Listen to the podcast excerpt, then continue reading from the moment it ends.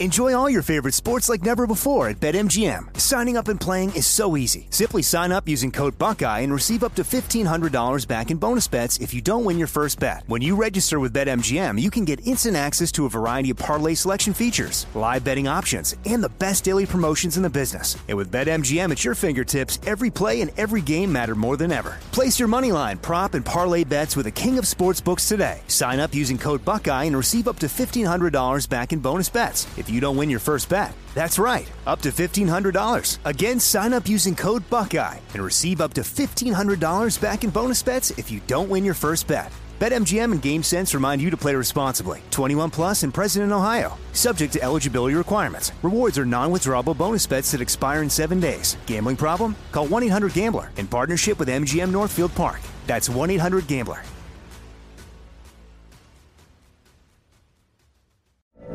From BBC Radio 4, Britain's biggest paranormal podcast is going on a road trip. I thought in that moment, oh my God, we've summoned something from this board. This is Uncanny USA. He says, Somebody's in the house, and I screamed. Listen to Uncanny USA wherever you get your BBC podcasts, if you dare.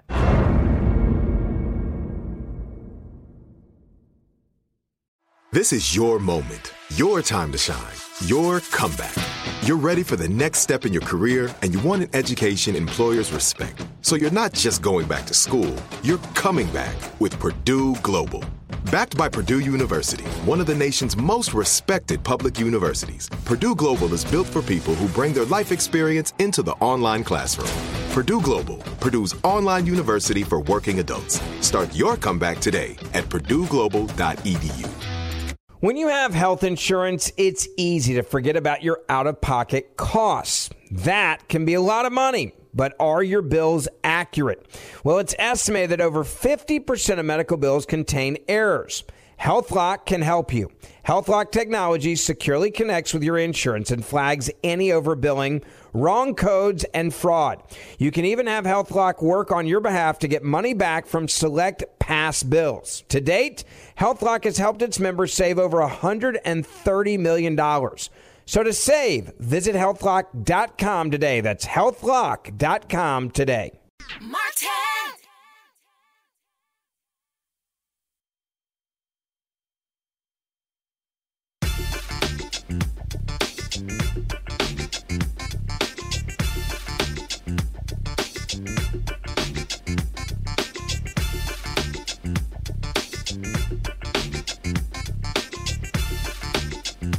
Today is Tuesday, September 8th, 2020, and here's what's coming up on Martin Unfiltered.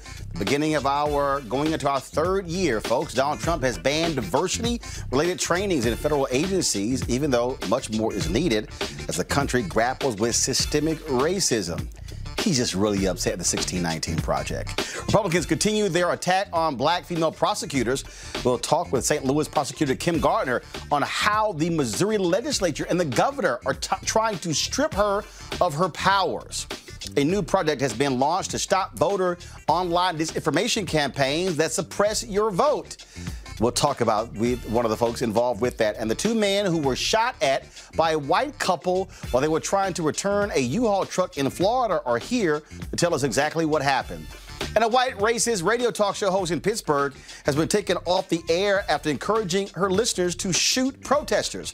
You'll hear what she had to say. Plus, Louisville has its first black female police chief, and the police chief in Rochester, New York, has now resigned. We have that breaking news. Plus, crazy ass white couple verbally abuses a black man while he's working out. Seriously, y'all? And Colin Kaepernick, he may not be back in the NFL, but he's back at Madden for the first time since 2016. Plus, a new round of anti Trump ads to show you. It is time to bring the funk on Roland Martin Unfiltered. Let's go. Whatever the miss, he's on it. Whatever it is,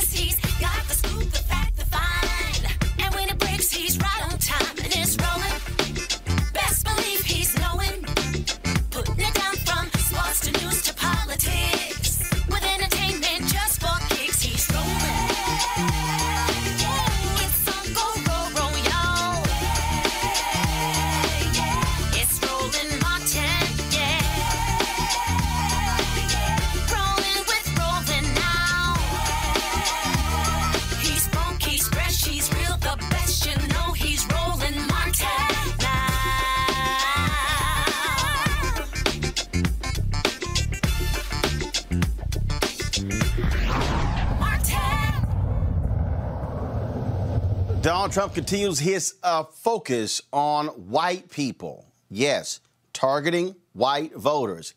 It's real clear what he is doing. He has now banned diversity training, labeling it divisive anti American propaganda. Propaganda. It came to Trump's attention that millions of dollars of taxpayers' money has been funding the trainings. Well, in the two page memorandum from the Office of Management and Budget, uh, Director Russell Vought the president demands that federal agencies stop using taxpayer dollars to fund these various trainings. The document stated that the sessions engender division and resentment within the federal workforce. Let's not forget that previously Trump said he does not believe the U.S. has a systemic racism problem. Ah, here we go. Let's talk about with our panel Malik Abdul, Republican strategist, Kelly Bethea, communication strategist, Mustafa Santiago Ali, PhD, former senior advisor for the Environmental Justice EPA. Mustafa, I'll start with you. You've worked in the federal federal uh, government. Uh, what do you make of this? I mean, th- this is just the latest Donald Trump. Hey, how can I appeal to white voters so I can win in November? He's just continuing to try to fan the flames of division, create chaos wherever he can. You know, it, it's actually, it would be laughable if there wasn't so much seriousness attached to the things that he does. I used to actually be, uh, you know, a national trainer when I was uh, in the federal government, probably about the middle part of my career. And it was amazing to see folks who it, many times had never really interacted with each other coming together and being in a space where they could begin to unpack stuff and begin to dismantle, you know, some of the um, antiquated thoughts that some of them had. And if you don't have these opportunities for people to, you know, begin to really unpack uh, many of the the challenges that have been built into our system, then you're doing a disservice. He knows what he's doing. You know, and the interesting thing is he doesn't also realize that he's hurting a lot of small businesses as well because many of them are the contractors that actually conduct the trainings. Of course, many of those are contractors of color, but some are not. Um, so not only is he, you know, hurting the federal government and the journey that it's been going on to try and get it right, but he's also hurting small businesses. So, Kelly, what what do you make of this again? Uh, this this targeting of diversity training, calling it anti-American propaganda.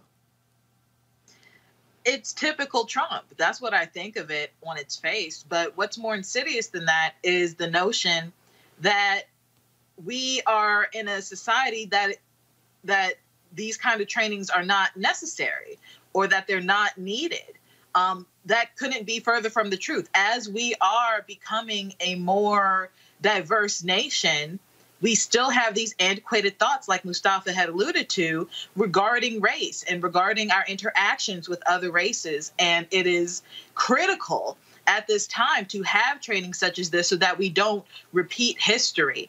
Um, and just you know, to give people just a little bit of uh, perspective with this, even as diverse as we see society today, especially like, for example, with Congress, we have applauded Congress being the most diverse uh, Congress ever, but that only means, or yeah, it only means that only, I want to say 53 uh, members of Congress are people of color or black specifically, but there are 535 members of Congress. So that's a problem you know, because that's not a that's not reflective of what our nation is. It's not that we only have, like in, in, perspective, we have a lot more people of color in this country than what is reflected in our Congress. And what is reflected in our Congress is something that is antiquated. And we need to change that. So, and we need to change it in the federal government as well. And the fact that Trump does not want to do that, the fact that Trump is adamant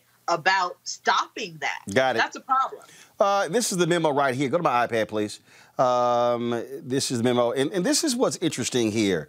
Uh, they write it, it has come to the president's attention that executive branch agencies have spent millions of taxpayer dollars to date, quote, training government workers to believe divisive anti American propaganda. For example, According to press reports, employees across the executive branch have been required to attend trainings where they are told that, quote, virtually all white people contribute to racism, unquote, or where they are required to say that they, quote, benefit from racism, unquote.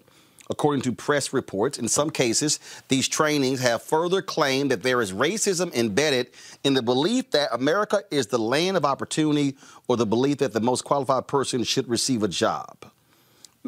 Uh, like I'm, I'm, I'm, I'm confused here.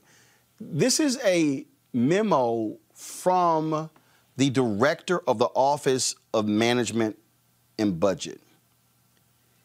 He's citing in the second paragraph press reports.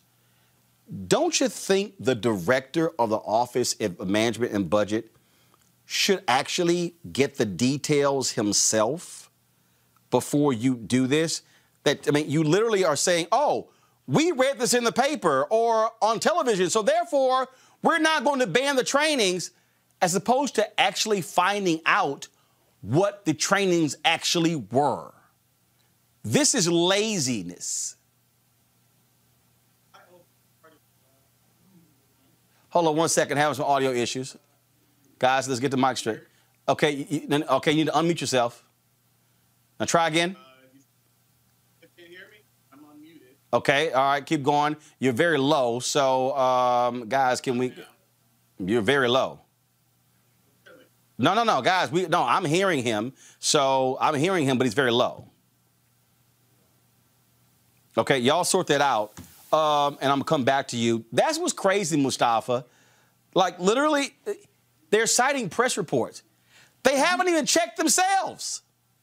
Right. I mean, it's real simple. As you said, it is extremely lazy because all they have to do, all of the courses that run through the training that happens on the federal level, um, actually, there's not only a write up about it, but there are evaluations that, in many of them, happen both before and after, so that those who are going through the training will share if they find value in it. And if a training doesn't hit a certain number, then of course it's not going to be utilized moving forward. But when you have an administration filled with individuals uh, who have no idea about what they're doing or how to actually utilize federal dollars in a proper way um, and refuse to engage with folks, especially career employees who would say, here's the process, here's the information, now make an informed decision. So, so Mel, again, eh, could they check? Could they have checked themselves? Yeah, I have a huge problem with how they decided to roll this out, especially with the memo that's referencing essentially press reports. I don't think that you should issue out any type of government memo that is based on press reports. So I do definitely disagree with that. On the notion of diversity training, I think it's important for us to actually make a distinction as to what they're saying here. They're talking about specific instances where they're talking about like white privilege and critical race theory. And critical race theory, which is ironically something that I studied while I was in college. I think that those things need to be left at a collegiate level. I don't think that the federal government needs to be in the business of doing do, doing training where we're talking about white privilege and critical race theory. Why? Because in that instance, well, because there's a whole there's a whole science, social science, whether you're talking about post-structuralism, Marxism, any of those things are dealing. Um, you can actually relate to critical race theory. I don't think that this. I don't think that it's a problem. And as I just checked earlier, even before coming on the show, the, uh, the federal government has an Office of Diversity and Inclusion. They're going to continue their program. And if you look at the AD organizations that have actually assisted the federal government in the training, those things will not be affected. So whether you're talking about things like race, um, race and gender, uh, sexual orientation, a lot of religion, a lot of those things as far as the federal government apparatus, they are still going on. But whatever this anonymous thing that we still don't know enough about that's referencing, that apparently is referencing things like critical race theory or white privilege, no, I don't think that the federal government's job is to do that. I think that is definitely something left up to either organizations or colleges and universities. I don't think that those theories and those uh, those pieces of curriculum are taught separately. They're typically integrated into whatever training is made available in the federal government. My understanding of this memo is that he wants those components of the trainings, um, even in within the Office of Diversity and Inclusion, the office that is responsible for you know administering these trainings. He wants those components in those trainings out, and that is what uh, correct me if I'm wrong, Roland, but that was my understanding of the memo. And if that's the case, then that's not right because even in federal government, I mean, that is a social science aspect. Uh, uh, we're talking about political science. Uh, they are No, in politics. This is a political Yeah, atmosphere. Yeah, you're definitely correct on the notion that he wants that component, and I'm glad you actually pointed that out. He wants a component of the federal government's diversity tra- um, diversity training removed. That's a component, not the diversity training program that the federal government will continue to offer. So I think it is sure we can discuss whether or not it makes whether the federal government should be in the business of um, teaching things like white privilege and stuff like that. But personally, as someone who's taking these courses, who has a background in this and understanding how that and feminism and a lot of other things work, I don't think that it's I don't think that the federal government should be in the business of that type of instruction. But yeah, I, I believe they do because it that kind of instruction is necessary to understand what's going on with the public. I'm I like just for a perfect example, DOJ. You know, like a lot of the cases that can come down regarding discrimination, uh, abuse, fraud, anything can stem from the the uh, ailments that are uh, explained in critical race theory and feminism and the like. I mean, we're right right now we're only talking about critical race th- th- theory this is- this is- and, and systemic racism, But- but, it, it's not disputed that there is systemic racism in the government. No, no, no, no, no, no, no, no, no. But see, that's the, that's the problem, Kelly. We know that. They are living in denial. They don't want any discussion. They don't want any of that. And again, the fundamental problem here is when this is what happens when you have somebody who is in the White House who watches television all day. Donald Trump literally leads the nation based upon what he wa- learns on Fox News and OAN, o- o- o- One America News Network. That's it. That that and Newsmax. That's what he watches. And so the fact that they are they are saying we're ending this based upon press reports, they saw it on television. That's the problem. And so these are not bright people. These are not the light. This is these are not the brightest bulb in a dark room. Okay? And so that's what you're dealing with here. You're dealing with weak people who make decisions like this, and it's just nonsense. And it just it's ridiculous. But again, this is the guy who says, Oh no, no, no, I just have too much work to watch television. No, you don't. Because this is how you lead. But here's the other piece. It plays into Mustafa, it plays into Donald Trump's targeting of white voters. Today, he tweeted again, oh no, these Democrats, they're going to just have a, a, a, a wave of crime coming to the suburbs. Basically, he's yelling, I'm your only savior. White people, I'm the one. I'm the white guy who can save you. That's what all of this is all wrapped up into, Mustafa. It's, it's about trying to create black and brown fear for the country. You know, watch out for the black folks, watch out for the brown folks. They're going to take something away from you. They're going to damage something that you have. They're going to balance out the power structure, which, of course, this is what it really always goes back to. This is, I mean, it's so ridiculous. They're so shameful and they're so tired because they can't legislate, they can't create policy, so they try and tear everything down. We've watched it for the last four years. You haven't seen any other memos coming out about the other thousands of trainings um, that run through federal service that they could have focused on if they wanted to do a, an in-depth study of all the trainings that were out there and then said well here are the 10 that we feel no longer have value and here's the reasoning behind it here's the science behind it of course they didn't do that because they've never done their job since they walked in the door except in, in trying to dismantle america and democracy Here, it is, Billy. Sleepy Joe Biden has pledged to abolish suburban communities as they currently exist by reinstating Obama's radical AFFH regulation. There goes suburbia. What he's saying is, white people, I can save you, just me. Well, from my perspective, it seems as if what he's focusing on is the same thing that Democrats and Republicans focus on. They focus on the suburbs. In 2018, there was a large discussion about how Donald Trump was going to fare in the suburbs. You can say, I guess you those that would be white people, but that was white women, but that is something that Democrats were concerned about. That's something that Democrats are concerned about now, what happens in the suburbs. But contrary to how this is So that, that hold on. So dis- you keep saying so you, you so you're saying the only message Democrats have is for the suburbs?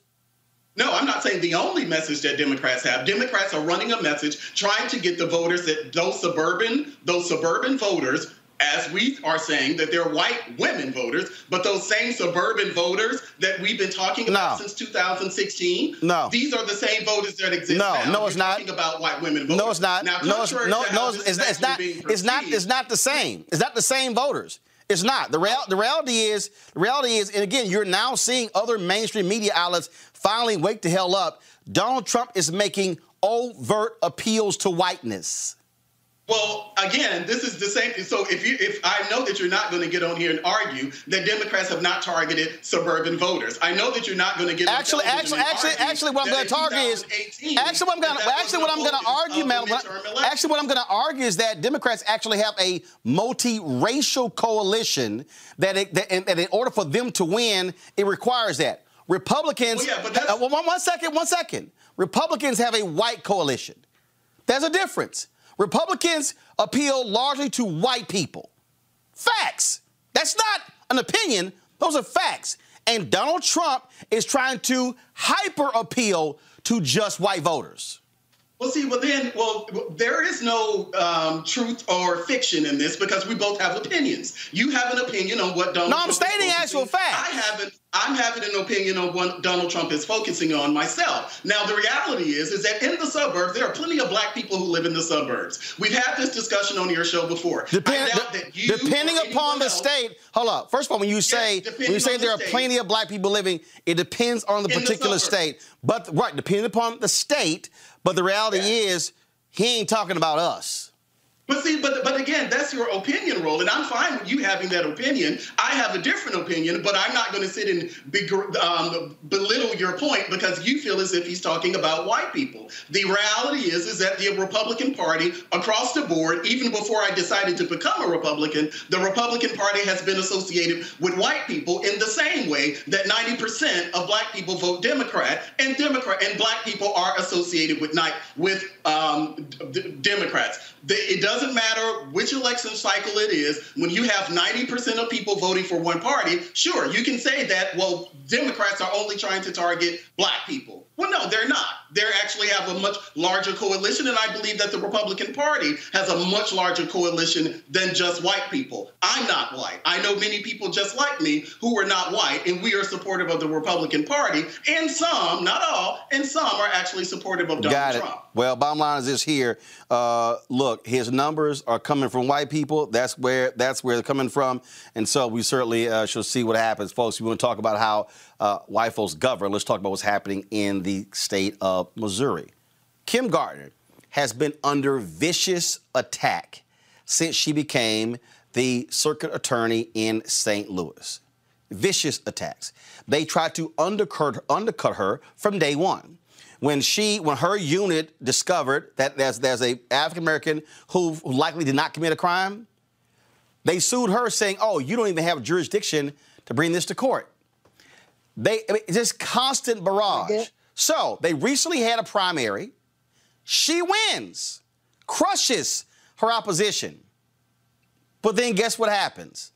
They then turn around in the legislature and try to strip her of her powers. State Senator Bob Onder believes that Governor Mike Parsons should have should have the right to remove Gardner from office if he wants to and replace her with the prosecutor of his choice. Onder proposed a bill that gets rid of the residency requirement for St. Louis police officers and lowers the age for adult certification for armed criminal action to 14 years old, as if Gardner cannot execute her job. Well, Governor Parsons said he plans to unleash Republican Attorney General Eric Schmitt on criminal cases in the city. He gives Schmitt permission to prosecute cases if 90 or more days have passed. Now, of course, Gardner is the first black person elected as city prosecutor. She joins us right now. I mean, this, this is this is you you you, campaign 60% or more of the vote, you win the primary.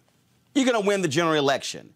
Now they're trying to use their power in the legislature to now strip you of the power. You are a duly elected prosecutor from the citizens of St. Louis, and these largely white Republicans are saying, damn that, we are not going to let her do her job. Well, thank you, Roland. Thank you for having me. And that's uh, correct. It's um, the people overwhelmingly elected me in August 4th to be the elected prosecuting attorney in our jurisdiction.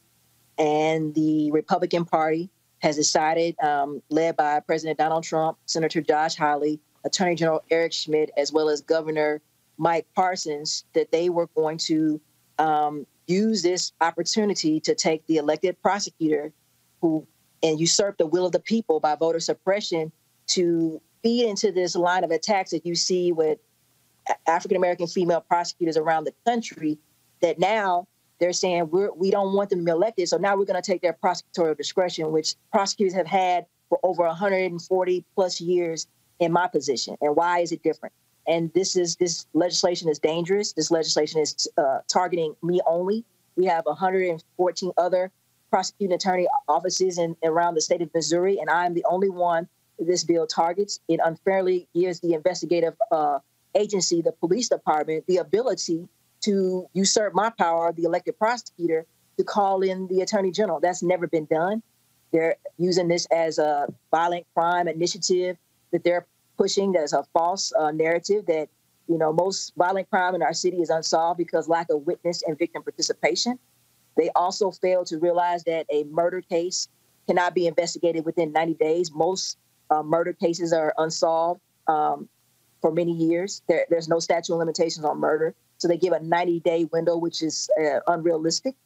And they're using this same narrative that you see across this country where they're injecting themselves to say that we are the cause of violent crime. And that's simply not true. And this that's the problem. So,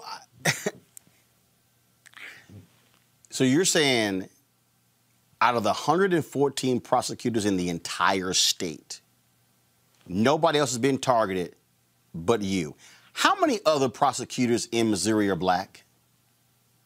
Um, to the best of my knowledge, it's me and Mr. Wesley Bell in the, the St. Louis County. I'm in St. Louis City. So you're in St. Louis so, City. Wesley Bell is in St. Louis County, and the only so you're the only two blacks in the entire state, but they're targeting you. Yes, and this bill by the sponsor, like you said, uh, Senator Onder, specifically said this bill was about Kim Gardner. And that's where the attacks on African American reform minded female prosecutors different, even for our male co- counterparts. This bill is, is, is said to be the Kim Gardner bill, and that's how it's being pushed. The legislative intent is for Kim Gardner. And as we know, um, this is also from the, the attacks of President Trump, who decided to use this, as well as the governor.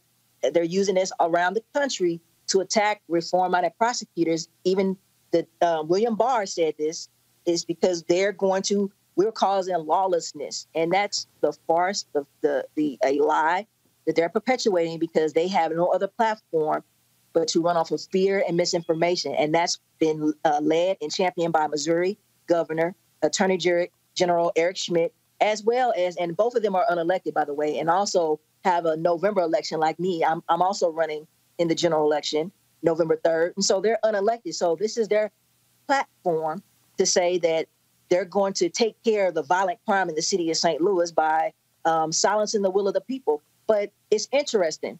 They never address the reasons, the root causes of what drives individuals in the criminal justice system. When um, I was a former legislator, and I was there when uh, now Governor Parson was a senator, as well as now Attorney General Eric Schmitt was a senator, and they took the vote to gut our gun law, to enact stand your ground, and basically did away with give, uh, putting restrictions on access to guns. And also in this legislation, they also lowered the age to actually give a gun to people to, to young kids under the age of 14 in this, in this legislation. But they want to talk about tough on crime. They actually get access to, to social services that also help drive or to eradicate people going to the criminal justice system. And they actually defunded more than any other governor um, education in our state. So they are called, they, they have created the perfect form of hopelessness in terms of their bad policies, but they want to blame it on the first African American female reform-minded prosecutor in the city of St. Louis, and that's a problem. Um, the, and and again, this is what happens. This, these are Republicans.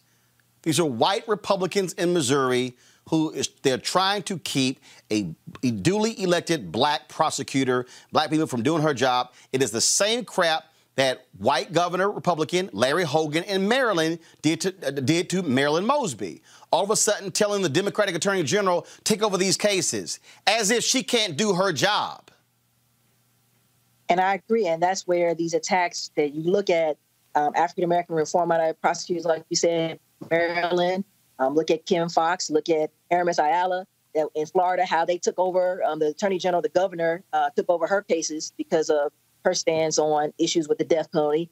And there's many other examples of how this is the trend, and that's why this is we have to say enough is enough because when you take away the discretion of a local elected prosecutor that people elected you, you're accountable to the people, and you're elected every four years. And so when you are silencing the will of the people, that shows me that you don't care about the people of the city of St. Louis because I I wasn't just uh, voted back in. I was overwhelmingly voted as a as a testament to the people saying we want reform, we want this vision of going moving this this community forward, and we want to we want this prosecutor to do that work.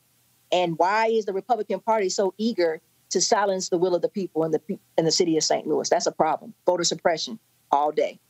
Kim Gardner, we certainly appreciate it. Thank you so very much. Thank you so much for having me, Roland. Thank you very much. You keep, keep fighting. You. Keep fighting. Thanks a Thank lot. Bye bye. Mellet, what the hell's up with your party? I'm not sure. Actually, I, was, I thought you were going to ask her what, why did she think that the other black um, attorney general, why wasn't he? No, no, he's not. He's not. First of all, uh, so so let me help you out. I'm sorry, so, not, not attorney. No, no, no, right. So let me help you. Let me help you out. First of all, uh, Kim Gardner was elected in the city of St. Louis. Wesley Bell okay. elected in the county of St. Louis. When Wesley Bell became when he when he beat uh, beat Bob McCulloch, all of the white all of those white assistant district attorneys who had never before uh, joined a union, all in mass chose to join the police union when he all of a sudden becomes uh, the DA. And so they, they, there have been efforts there by white folks in Missouri to actually impact both Kim Gardner as well as uh, as well as Wesley Bell. The difference here is if you look at the history here, and we've had Kim on this show multiple times. In the case where she, her unit, uh, said that this black man did not commit this crime and should be freed, they are still blocking that black man from being released from prison. They do not even want the evidence to be presented. They took her to court saying she didn't have the jurisdiction uh, to fight. They tried to come at her uh, even with just, uh, basic stuff in the city. She had to sue. She won about her jurisdiction as well. This is a hatred of Kim Gardner because she refuses to bow down to white power in St. Louis. And the reality is, St. Louis is the biggest city in the state, and therefore they want to keep control. Yeah, so that really didn't answer why is it that if, because if we're going to make this a race thing, um, then you have to ask why didn't they go after the black um, because she's, because she's well. actually been elected longer. And again, if you actually do the research on the story, there. Okay. No, I told you there are other issues. It goes. It, go, it, not, goes beyond just this one thing. They have come after her because she. So again, she's the city prosecutor, meaning over the city of St. Louis. He's county. So he only impacts the places outside of St. Louis, the counties that surround, he's St. Louis County. And so she's the DA of the largest city in the state. That's why. Okay, well, I was trying to really dig into the racial component. I have a problem because she them. controls it. She's the DA. Oh, okay, well, again, that really doesn't clarify to me why they didn't go after. If, if we're going to make this a race issue, because then we have also, to talk about other she instances. Because she also went. She also went after the Republican governor who was taking pictures of the woman he was cheating with, and they didn't like the fact that she did that as well. Maybe, maybe not, but that sounds like a problem with Kim Gardner as opposed to Kim Gardner being black. Again, that's what I was trying to focus okay. on. Right. Where what that well, I mean, we're rolling. Where you interrupted me the entire time, so I no, really didn't have much to I mean, say about no, no, it. It's like, but my point is, is that my, but my point, well, that's not good enough. Okay, go ahead. Go well, ahead. Well, it's Go not ahead. a matter of it's not being good enough. You're. I was asking you, and you didn't, and apparently Actually- you didn't have actually- an answer, actually, and I you didn't did think answer, to but go answer her. Go ahead. But you didn't think to. But you didn't think to answer um, to ask her that question is is that if it's an A- issue actually, of race, actually, why because didn't- again, why I guess you missed the Well, part. Roland, Hold okay, on, one well- second. Hold on. Let me say well, it well, again. Roland, no, excuse well, me. Roland, I can't say excuse me. if no, you're no, no, no, no, no. continue to cut me When you say, "Oh, you didn't ask her," you missed the part when I said we have had. How many black people there? I- I. I we call. have said we I've said we have had Kim Gardner on this show multiple times in the last two years because of how Republicans in Missouri have been targeting her since she has been St. Louis Circuit Attorney. Now go ahead. Well, that very well could be because, as you said, and as we've talked about this on the show before, this notion of going after these reform reform-minded prosecutors. But that's not the same as going after her, per her suggestion, because she's black and because she's a woman. Maybe that could be the case, but I imagine that it's probably because of whatever efforts that she's taking, the governor and whoever else, they don't like those type of reforms that she's doing. But that's not isolated to a race issue. So that's what I was trying to get at. If we're going to make this a race issue, then let's understand what it is that we're talking about. I, I agree with you. Very well, they could not like her reform-minded perspective on um, pro- pro- prosecutors. That's, I mean, that's valid for her to have a problem with, and it's not something that I, I don't think that government should be doing at all. But again, that's separate from the race issue. Uh, Kelly, they going after this black woman. White Republicans in Missouri going after this black woman. Go ahead. Yes, they are. Um, I understand Malik's point regarding, you know, there are other things that could be the case, but if it walks like a duck, talks like a duck, quacks like a duck, it's a duck. And right now, it's instead of it being a duck, it's racism. And that has been clear throughout the entire tenure of her career in, in this capacity. And these predominantly white men, um, also Republican, you know, attacking her for, you know, a multitude of reasons. I am actually more concerned about the fact, let's just say, you know, for Malik's sake, that it's not about her being a black woman. It's still highly unconstitutional, according to what I've read, according to what she just said, is happening to her in this jurisdiction. Because what's happening right now, if if everything is correct that we're listening to right now, what's happening right now is the uh, Missouri legislator legislature is has come up with a bill of attainder, which is literally legislation that is targeting a specific person or group of people. Now, if this legislation is true and it's only affecting her, and they're literally calling it the Kim Gardner bill, by default is unconstitutional and shouldn't be uh, in in in place at all, and it shouldn't be. Uh, able to be pursued or enacted because just by us, you know, being governed under the Constitution, it is unconstitutional, race aside. So whether she's black, it's because she's a black woman, or whether it's because they literally are calling this her name bill. Uh, either way, it's wrong. Um, but no, I definitely agree with you that it's a, it's predominantly because she is a black woman. But again, just in case it's not, they're still in the wrong by targeting her in this legislation. It's amazing. It's amazing, uh, Mustafa. Um, you just don't quite have this happening with white prosecutors. But all of a sudden, it's strip of her power, say she couldn't pursue a case with trying to free a man from prison. I mean, we can go on and on and on. I mean, again, if you if you Google, you know, her efforts, Kim Gardner and Missouri Republicans, I mean, it has been a constant barrage. They are, in essence, harassing her to keep her from doing her job. Exactly. So there's 114 folks in Missouri who hold the same position she does, but yet she's the only one that's being singled out. Then there must be, um, you know, a, a racial component to it. Now, maybe that's not enough. So for Malik and, and others, let's let's use some logic here. So we know that St. Louis is primarily or has a very large African American population. Those folks chose her to be in the position that she's in. So that must mean that the Missouri legislators felt that these folks are not educated enough to utilize their vote to choose someone to best represent them. So I'm not sure how anyone could not see that there is a racialized component to this, considering you are now telling a black city that your choices don't have value and that we are going to use our privilege and power to make decisions for you. The Republicans cannot explain, they can't explain what uh, they're doing. They can't. They can't. They, I mean, they just simply can't. I mean, it's been one after another. I mean, she has sued. She has had to sue and get a, get a judgment saying no, she does have the power to run her office the way she sees fit. Then, when she tried to create this integrity unit that goes back and looks at cases to ensure folks are found guilty, she finds overwhelming evidence that the brother didn't commit a crime.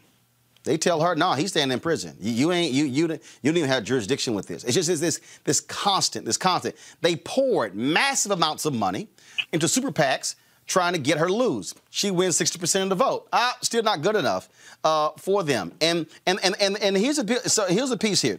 Uh, St. Louis is not majority black city. Uh, what, what, you're dealing with. Um, uh, dealing with there is that really African Americans make up 45% of the city, whites make up 44%. What you're dealing with is this is the power struggle.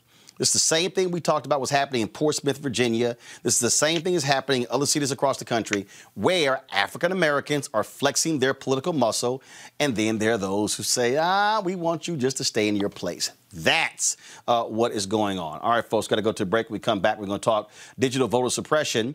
Speaking of what Republicans are also leading on, uh, we'll talk about that next on Roland Martin Unfiltered.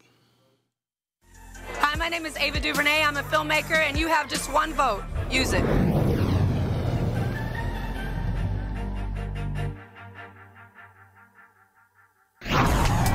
Fill 2020 census and include everyone who lived with you as of April 1st. Kids, uncles, anyone. They don't even have to be family. Now remember, this count helps inform where billions in federal funding goes each year. So shape your future and start here at 2020census.gov. All right, y'all, let's talk digital voter suppression. That is, Stop Online Violence Against Women has announced the launch of a new Stop Digital Voter Suppression project to ensure American votes will not be suppressed by online disinformation campaigns. The new project, endorsed by the National Coalition on Black Civic Participation, Black Women's Roundtable, MoveOn.org, and others, will focus on messages that use digital media to suppress the votes of targeted communities through disinformation originating from foreign or domestic sources. Joining me now is uh, to talk about this is social media analyst and diversity strategist Shireen Mitchell. Shireen, glad to have you back on the show. So. Uh, so, folks who, who who don't understand, you know, what is it that y'all are seeing when it comes to, uh, again, in 2020, which we saw in 2016, this effort to suppress our votes uh, on digital side? So we've we've already seen. I think there was a report that came out last week that basically said that there's still Russian actors and other actors pretending to be black activists, black, you know, black people to basically suppress the vote. We, you know, we put out the first report that said this in 20, uh, 2018, basically documenting what the 3,500 ads that came from Russia were about um, and basically said that they were using black culture, black identity to basically suppress the vote. And so not only have we seen this now in 2020, but we, this has been going on for the last four years with with very little that has been um, done about it, and, and we we've been having issues with it. So we've been looking at different versions of this, but also what we're doing with our campaign is to basically say, here are the things that everyone else can do to basically stop digital vote suppression. You should be able to be a part of this to stop this because we're not having the government do that, and we have problems um, in terms of people even identifying what what the impact is of digital vote suppression is. So, what are we? What have you been seeing this year, and, and how is it ramping up? Yeah, so this year, similar to 2016, um, the campaign's about both the same, which is a Russian um, campaign, basically saying both the Democrats and the Republicans are the same. So don't vote top of the ticket, vote down ballot. Uh, those are consistent stories and, aspects that we've been seeing and, and things that have not changed. So I think everyone should sort of take a little pause when they see commentary like that. Um, the other is basically this this conversation that happened about Michigan. You and I had this conversation before on here about at least twice on here about the way in which people made it to the polls with all the barriers that they have to get to vote. Um, they got to the polls and they still didn't vote uh, top of the ticket, but they vote completely down ballot. And in Michigan alone, um, you know, he, you know, uh, 90k people did not vote top of the ticket, and he won that one state by by 11k, and he won uh, overall by uh, 77k. So we know that there's an impact, and what we're trying to say is that we're going to do our best to make sure that people are aware of it and to try to stop that. And that looks very different across the board because we're seeing not only foreign actors participate in this, but domestic actors. And that means that even politicians and other campaigns are participating in this. We tracked this in 20 um, in 2020 in South Carolina. For example, they were using COVID to try to um, in, on online uh, targeting of, of black elders to try to keep them not keep them from coming out to vote.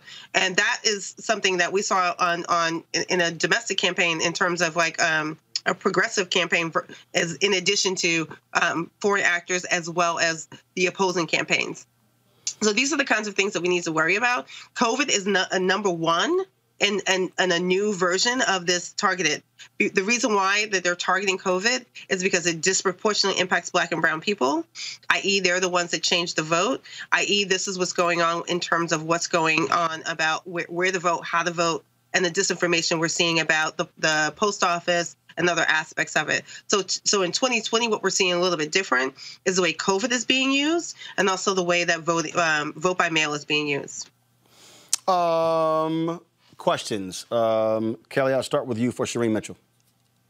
Sure. So, given that it is incredibly difficult to not only keep track but to to root out this this corruption what can we as as prospective voters do to basically not be swayed or uh, help our families and other voters to not be swayed by by these tactics. Are there is there anything we can do no, yeah, I, I, do believe 100% sure we should be looking at counter narratives and ways in which people should get the right information. So, some of the things that we worry about from 2016 is when people are given the wrong information about where to vote and how to vote. And so, this COVID aspect and the and the vote and uh, the vote by mail aspects are really key pieces. So, we've been telling people, please go to your, you know, Secretary of State websites and get the real information about how you can vote, when you can vote, how early you can vote, and of course, in this moment, we're telling everyone to vote early.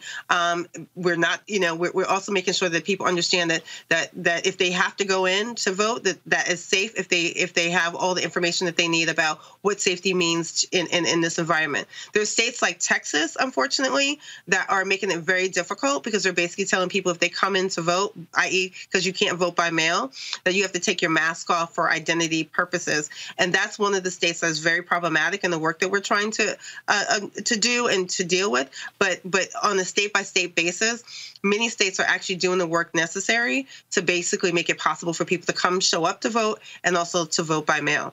So what I say to people is, please check with your Secretary of States and make sure you know what um, what your options are. But also, if your secretaries secretaries of state are being barriers to basically say we need we need some changes here for those who need to vote in a certain way that can't. All right, uh, Mustafa. So um, Roland had shared the, the coalition um, that that's a part of this. Is there space for other organizations to be supportive as well? And, and hopefully there is a vetting process also even for those. Oh, absolutely, absolutely. So we've been working with groups on the ground that have been doing this work for a couple of years. So we we didn't just start this with this one campaign in this moment. What we're doing with this campaign is we're basically saying all the partners that we've worked with before, please continue to join us. Uh, yes, absolutely. We want more partners. We have a, a link on our website that allows more partners to join to sign up with us. Um, but but yes, we are vetting those those organizations as well. So the, the the key ones that we still are talking to and working with are of course the ones you know have been doing this work, um, which is like Leadership Conference for Civil Rights rights, um, lawyers committee. Uh, these are people who have been doing this work for a while and understand the digital voter suppression side of this. So we are continuing to expand who understands this portion of it and working with them. Malik.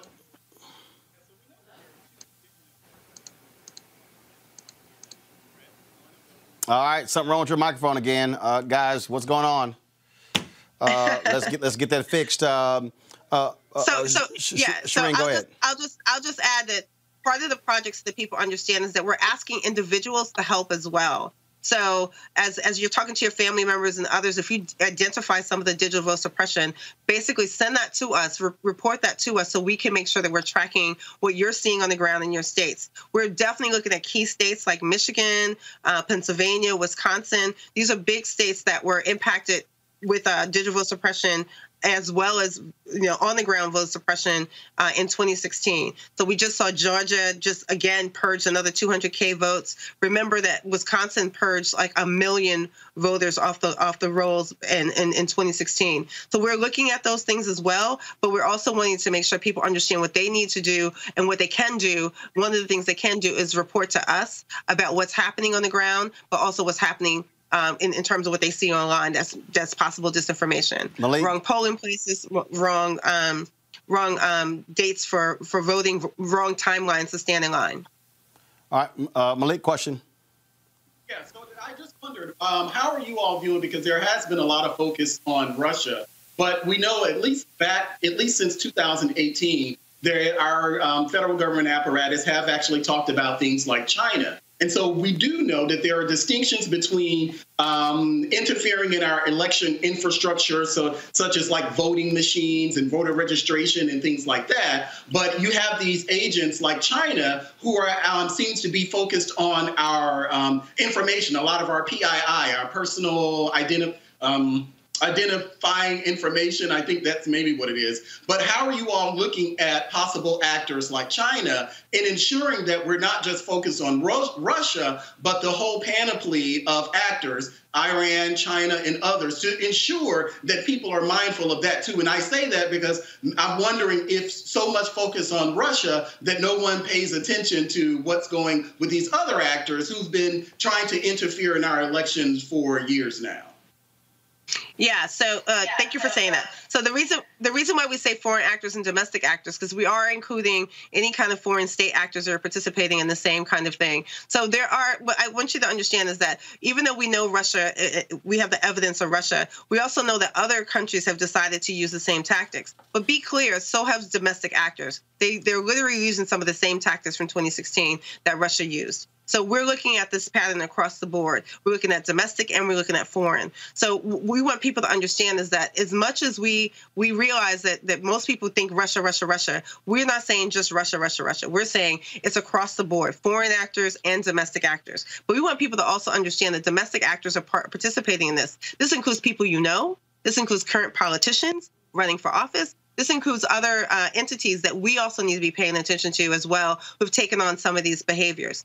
But ultimately, yes, we are we are looking across the board the foreign actors in, in anything that they do in terms of the interference. However, the IP part, which is what you're talking about, has to do with intellectual property. And intellectual property is a little bit different um, in terms of privacy and the like. We want to make sure that those things don't um, don't uh, become problematic in some of these instances.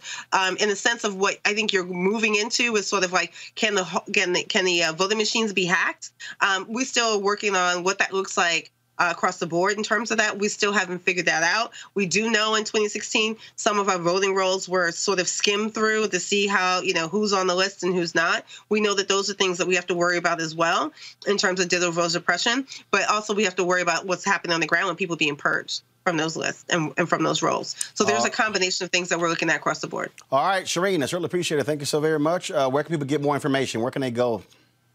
Absolutely. You can go on our website, stoponlinevaw.com, S T O P O N L I N E V A W.com. And you can sign up with our program and help us so they get the word out. I really appreciate you having me online um, with, with you, uh, Roland. All right, Shireen, thanks a lot. All right, folks. Colin Kaepernick finally returns to football. Well, to Madden for the first time since 2016 season. Though he remains unsigned by an NFL team, he makes his virtual NFL comeback as the top free agent quarterback in Madden 21. He has an, has an 81 overall rating. His rating places him among the elite quarterbacks on Madden 21 and in the top 15 of the video game's 111 total quarterbacks. EA Sports released the following statement Colin Kaepernick is one of the top free agents in football and a starting caliber quarterback. The team at EA Sports, along with, do y'all have the statement, please? Yeah. uh, Okay. We should have the statement. Uh, so let me. Uh, I, I want, to pull up so y'all can see uh, the actual statement. Um, the and this is important, folks, uh, because it's interesting. You know, the NFL is running around talking about uh, how they're going to put you know in racism in in the end zone, all kinds of stuff along those lines. Uh, and this this was the tweet that they actually posted. Uh, Matt, go to my iPad, please. Uh, it was Madden NFL 21. Welcome back, Cap. Uh, and this is the statement. Colin Kaepernick is one of the top free agents in football and a starting caliber quarterback. The team at EA Sports, along with millions of Madden NFL fans, want to see him back in our game. We've had a long relationship with Colin through Madden NFL and worked through our past soundtrack mistakes. Knowing that our EA Sports experiences are platforms for players to create, we want to make Madden NFL a place that reflects Colin's position and talent, rates him as a starting quarterback, and empowers our fans to express their hopes for the future of football. We've worked with Colin to make this possible, and we're excited to bring it all all of you today. Starting today in Madden NFL 21, fans can put Colin Kaepernick at the helm of any NFL team in franchise mode, as well as play with him in Play Now. We look forward to seeing Colin on Madden NFL teams everywhere.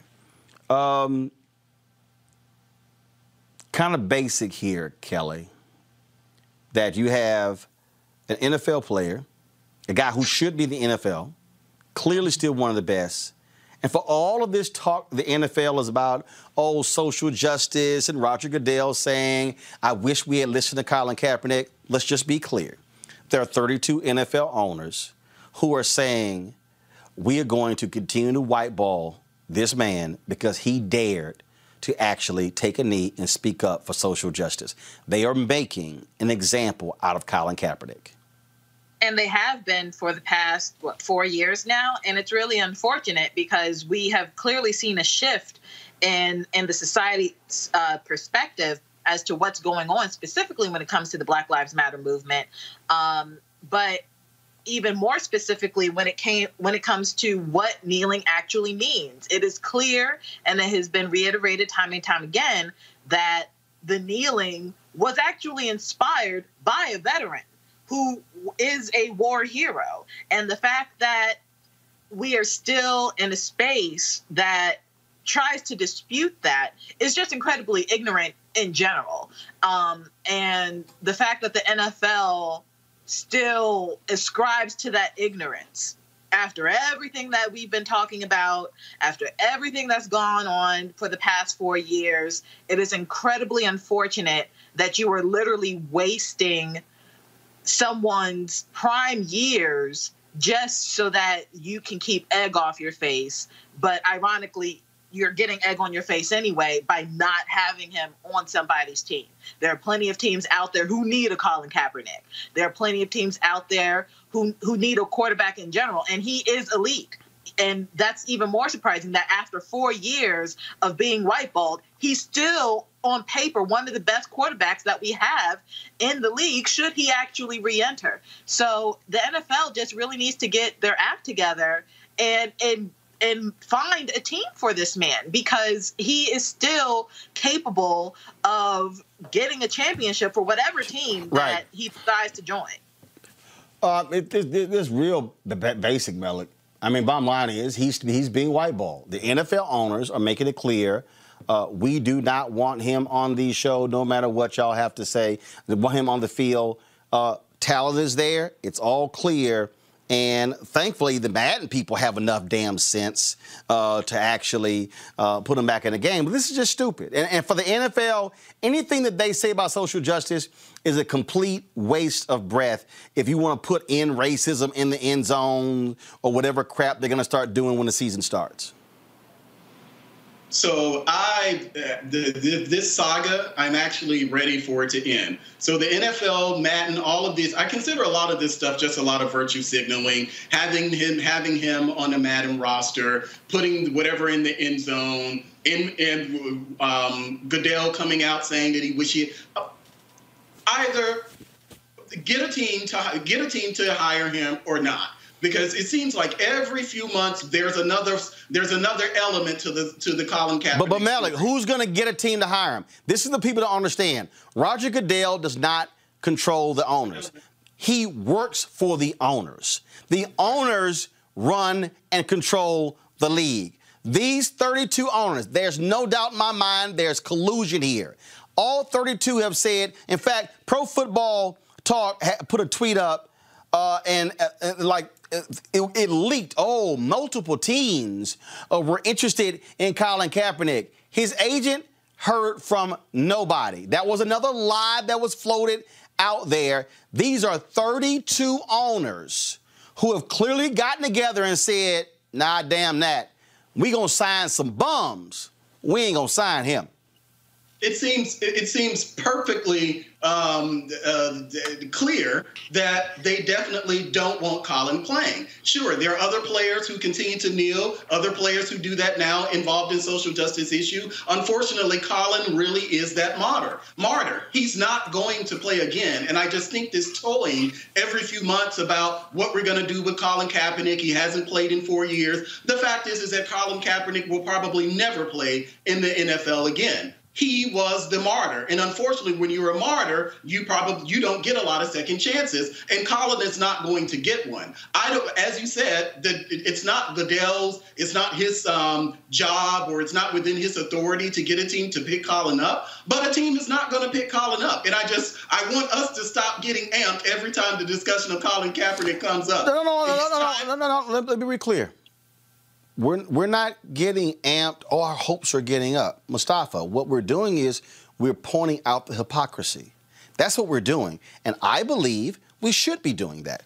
First of all, let, us keep something in mind here, Melik. Four years he's been out of the NFL. They kept Ali out longer when he was fighting uh, for his license in the courts, okay, to resume his boxing career. He was out more than four years. The reason we should continue. First of all, the NFL is stupid. Because, see, this is how simple this is. This is real simple. One NFL team could have actually signed Colin Kaepernick, brought him into their training camp.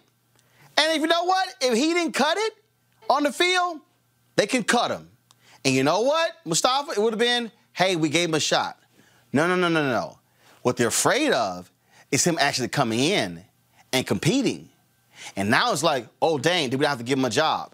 We see what's going on here. The NFL, 32 billionaire owners, all white except one, the owner of the Jacksonville Jaguars.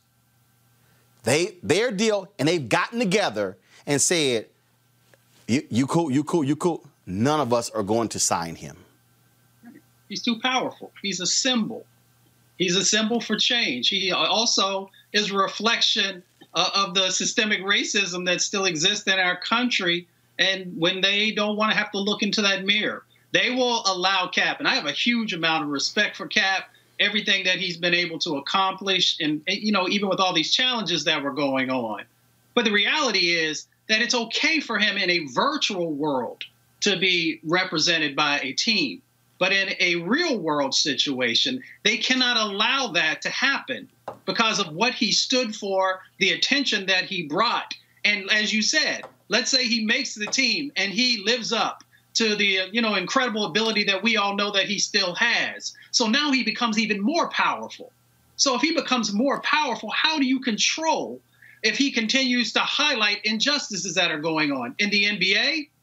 They see how strong LeBron is, and even though LeBron is surrounded by other brothers who are willing to stand up, imagine if you had someone in the NFL that powerful who can actually then translate that power into the changes that actually have to happen. That's why they don't want uh, Cap to be in the game, not only utilizing his talent on the field, but also his ability to frame the direction that they need to go into and that our country has to go into. But here's the deal here. Um, uh, and uh, go to my iPad, please. Uh, Colin sent me this jersey. Uh, that's the uh, now you know the previous Kaepernick jerseys uh, were they were black jerseys, and the number was white. Now this jersey, the black is black, the, the seven is black, and cap on his back, Kaepernick on his, on the back is black as well. And so, look, I, I think I think it's a great, I think it's a great, um, I think it's a great thing. And uh, I, look, we're to keep putting pressure on him, but calling them out for what they so all this other window dressing, nah, means nothing. Means nothing. We know what's going on here, and that is the owners, the ones who truly control the NFL. So want to impact them, and they, it's going to. They're going to be people who are going to just stop watching and no longer watch, buying products or whatever. Uh, I still think uh, what really, what really would have been more effective had there been a truly organized boycott. It was too disjointed. No one really took control of it. Had that happened, it could have been impacted, but. And so it goes. All right, folks, let's talk about the craziness in Florida. As two black men were returning a U-Haul truck at a Tallahassee, Florida strip mall, a white couple started shooting. Charles McMillan told his 10 year old son and another passenger to take cover. As the white couple approached with guns in their hands, McMillan sped off. There were no injuries from the encounter. Charles McMillan, Kendrick Clemens, and their attorney Charles uh, G. join us right now, gentlemen. Glad to have glad to have y'all on the show. Um, this had to have been scary as hell. You're just trying to return a U-Haul truck. Yeah. Uh, we were just returning a U-Haul truck, dropping it off, and uh, we took the time to just clean the truck out, you know, get some trash out of it, different things that was going on. And uh, we actually was looking for a trash can walking through the parking lot. And once we got it secure, uh, Charles backed it in and got in the truck, and he was like, uh, "I'm just gonna log in the miles and the gas." You know, you have to do that on the U-Haul app. So as he's doing that, uh, we're just sitting there, and all of a sudden, pow, shot goes off. So. And so this couple, were they working at the U-Haul place? Were they just there? Like, where did they come from? Well, well, from our understanding, this couple actually owns the strip mall. And from the reports of what they said is that they had reports of death of people siphoning gas from U-Haul vehicles. Now they investigation is still ongoing, now, but it looks like they possibly owned the franchise, the U-Haul location there in, in the past and recently sold it. But they decided to take matters into their own hands, camp out in a U-Haul vehicle, and wait until they saw the alleged suspects. And when they saw that my clients were, were black, they just opened fire and just came to the determination that these two gentlemen must be the thieves that vandalized the property sometime before. So, so, so basically, uh, so, so, basically, Kendrick, y'all, y'all the latest Trayvon Martin. Uh, uh, and Charles, Charles, uh, you can speak as well. So essentially, oh, so crime happened before. Oh, we see black people. Oh, that's them. Same thing happened with Trayvon. Same thing happened with Ahmaud Arbery. I just want to say really quick, and Charles, you can chime in here that um, these gentlemen could have easily been the next Ahmaud Arbery's. Um, our, our prayers go out to that family, but thank God that these two gentlemen weren't the next casualties. The 10 year old son of Charles McMillan could have easily been the next Trayvon Martin.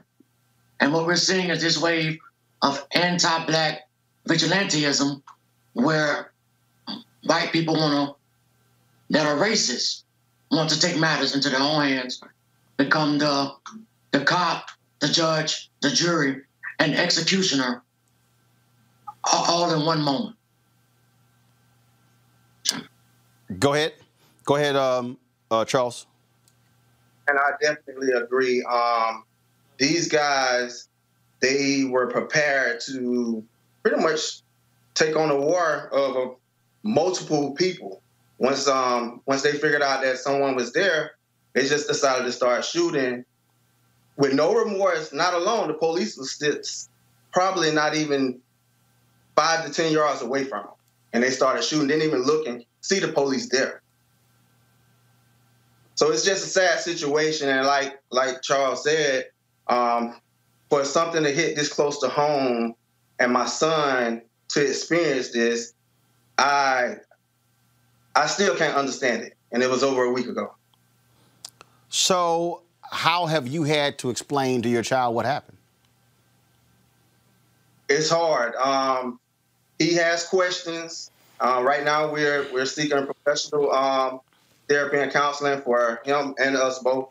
Um, but he has a lot of questions. He don't understand a lot because he's that son that wants to be just like his father. So um, he don't see no wrong in my eyes. He don't see that I can do no wrong. So he want to be just like me. So he definitely don't understand why this could have happened to us. Kendrick uh, and Charles G. I mean, this is the thing that people don't talk about. That when black people go through this, it's traumatic. It's PTSD. Nobody wants to have a gun pulled. no- Nobody wants to have gunshots fired at them, knowing full well that you could have been shot or even killed. Nobody wants to have to sit here and be slammed up against a car uh, by cops. Nobody wants to be accosted uh, by racist white folks yelling and screaming at them. That stuff white folks don't have to go through. And you now have to live with that uh, every day for the rest of your life. Well, when, when Mr. McMillan came into my office, um, one of the concerns that, we talked about is uh, he, he says, "What happens when my son moves away out of the house? What happens when he has to run a U-Haul?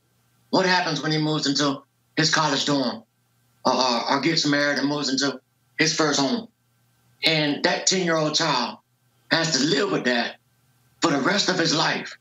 Um, at the end of the day, we put this thing into proper context. The way these gentlemen were stereotyped, Mr. McMillan rented that U-Haul, transporting office furniture from one business location to another business location, and to have his son around him, shadowing him in that moment, and it to end in gunfire, it is still puzzling, and I can only imagine what him and his family are going through and what Mr. Clemens and his family are going through as well.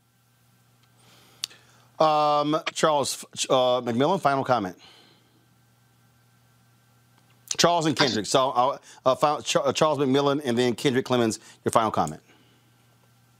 Well, I'll start by saying that um, it's important that their stories are told because, unfortunately, that we've seen since the days of Emmett Till is that usually um, the victims no longer get to tell their side of the story. And fortunately, here, um, my clients were able to escape and were able to tell their side of the story.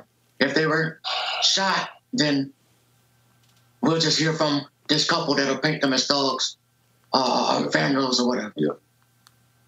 Um, I just want justice and um, this case or this case treated fairly um, with what these people have done to us. Uh, I just want to say I don't like the fact that they got out of jail on a free card. That's just what it is for me. Uh, you know, if I pulled a gun and shot at anyone or did anything like that, I probably would still be in jail right now. So for them to go first appearance and get, you know, pretrial release with no GPS, no monitoring, no, you know, that's just a slap in our face. That that shows that this justice system don't show that our lives matter. You know, and this is why I said that Black Lives Matter is not just a movement; it's a way of life for you know millions of people around this country. So I I think that the justice we want to see is is is, is has to prevail. You know, that, that's what I want to see. Gentlemen, I certainly appreciate it. Uh, good luck uh, in your pursuits. Thank you so very much. Thank you. All right, folks, it's been a minute. Y'all know what time it is. No charcoal grills are allowed. I'm white. I got you, huh? illegally selling water without a permit On my property. Whoa! Hey! You don't live here. I'm uncomfortable. All right, a black man is working out while on, uh, while supervising a group of teens training on a track. Hey, you always got to have a couple of crazy white folks who screw it all up.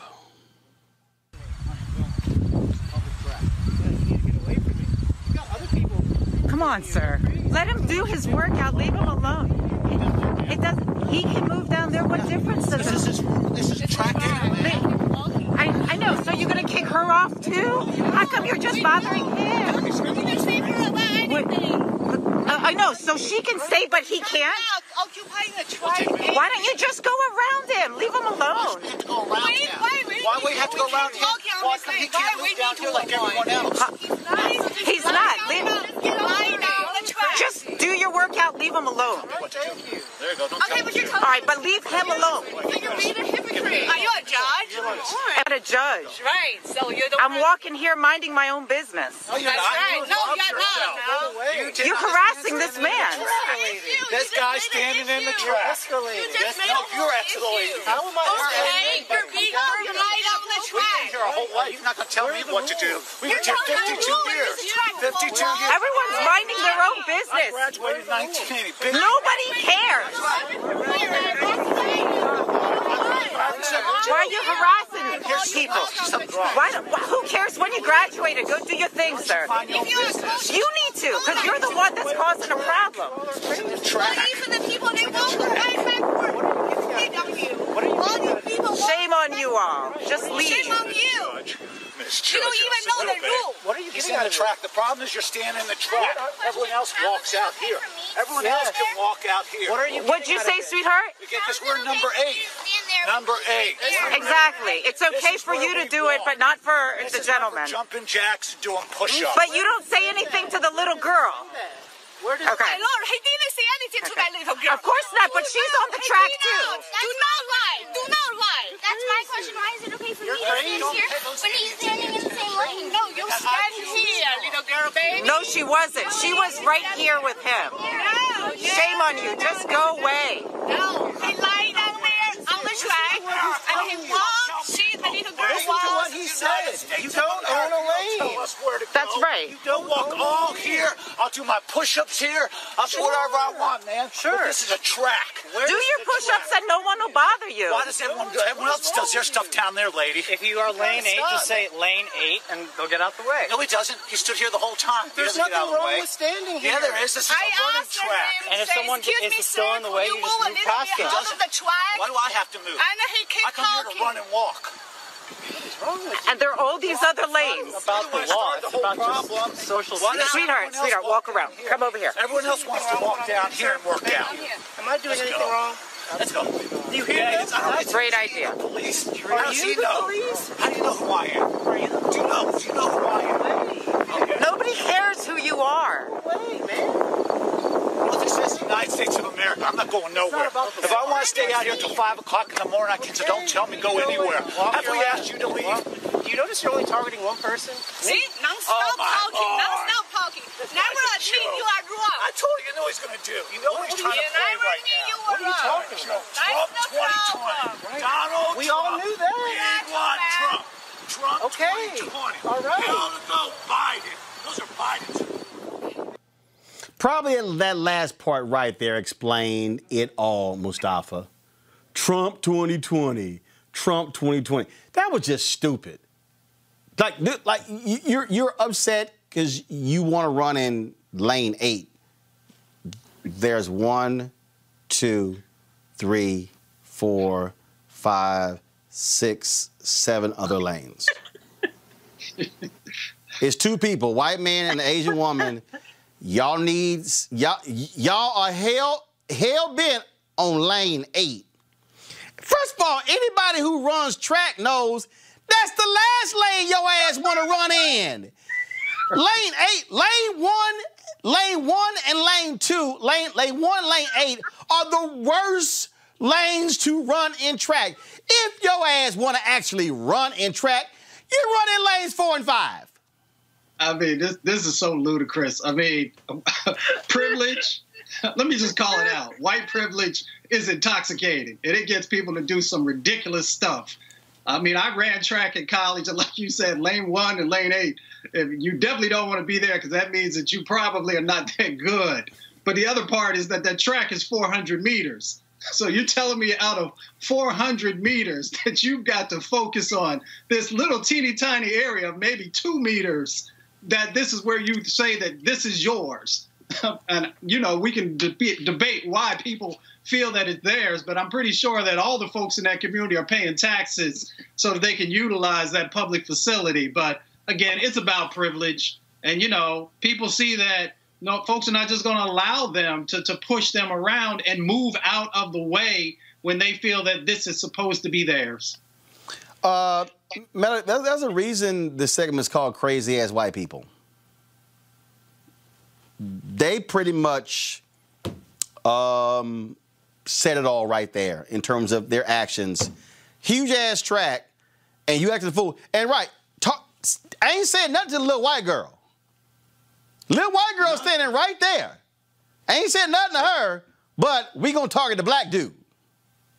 So, Roland, not only did you point out the worst two lanes to travel in on a track, it's also important to note that you didn't see anybody else out there. So this wasn't a busy track. This wasn't so many people that the guy, the, the white guy couldn't move into another lane, that it was that it wasn't that type of situation at all. He saw someone on the track, uh, someone black on this black man on the track, and he decided to make hay out of something that is really, really ridiculous. Now, if we saw the guy, the black guy, and this could be the black tax that we have on each other, where we don't want to feel, we don't want to get out of pocket because then things will end up turning on us. But the black guy was essentially silent. He didn't say a whole lot. The person who was holding the camera is the one who did a lot of the talking. But a white, a white woman, a white woman.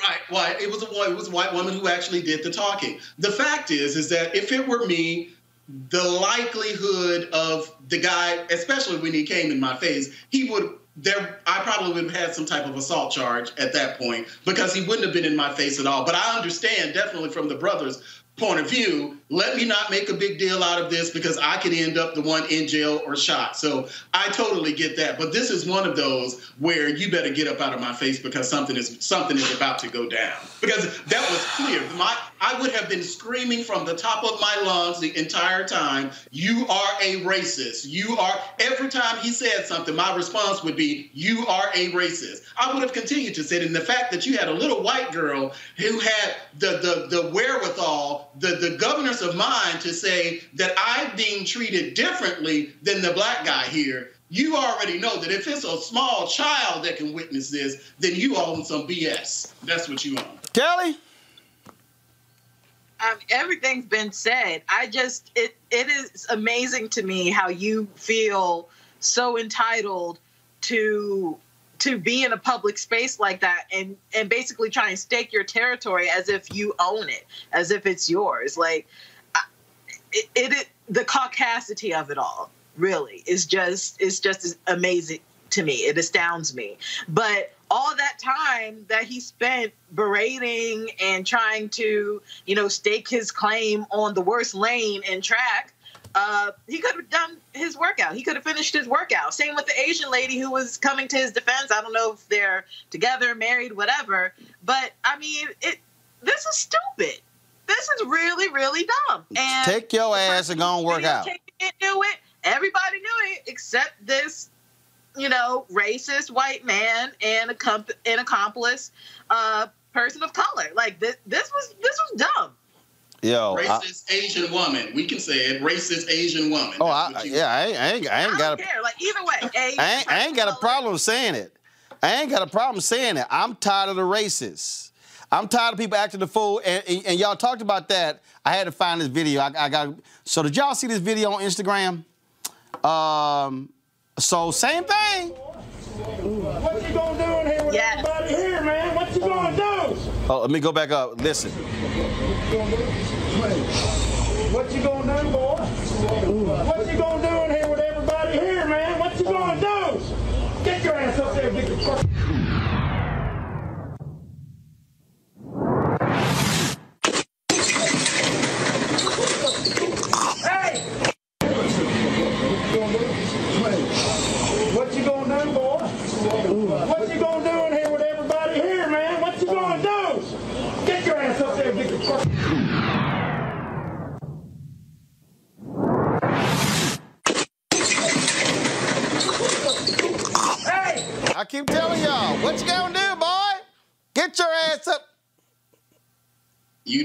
your mouth. I keep look. I keep. I keep telling. Look, folk not gonna just let you say whatever you want to say. I ain't inciting violence. I'm not. All I'm saying is, I'm telling you, if these folk stand up here and they keep saying crazy stuff, ass whippings are going to follow. I. I. I That was a much, that was a much deserved one. I'm glad that he got that hit in because after I heard boy, I was saying to myself, "Oh boy, he's about to get hit." No, hold on. he Here, here, here's another one. Here's another one. It was a, it was a Trump rally, and and my man in red ran up against the wrong brother. Watch this. Hey, hey, hey!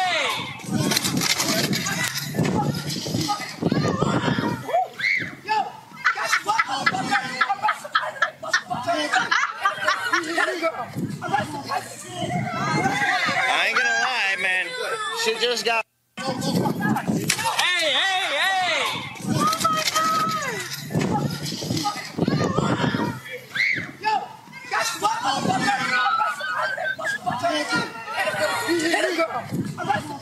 You, you- you see that Trump flag?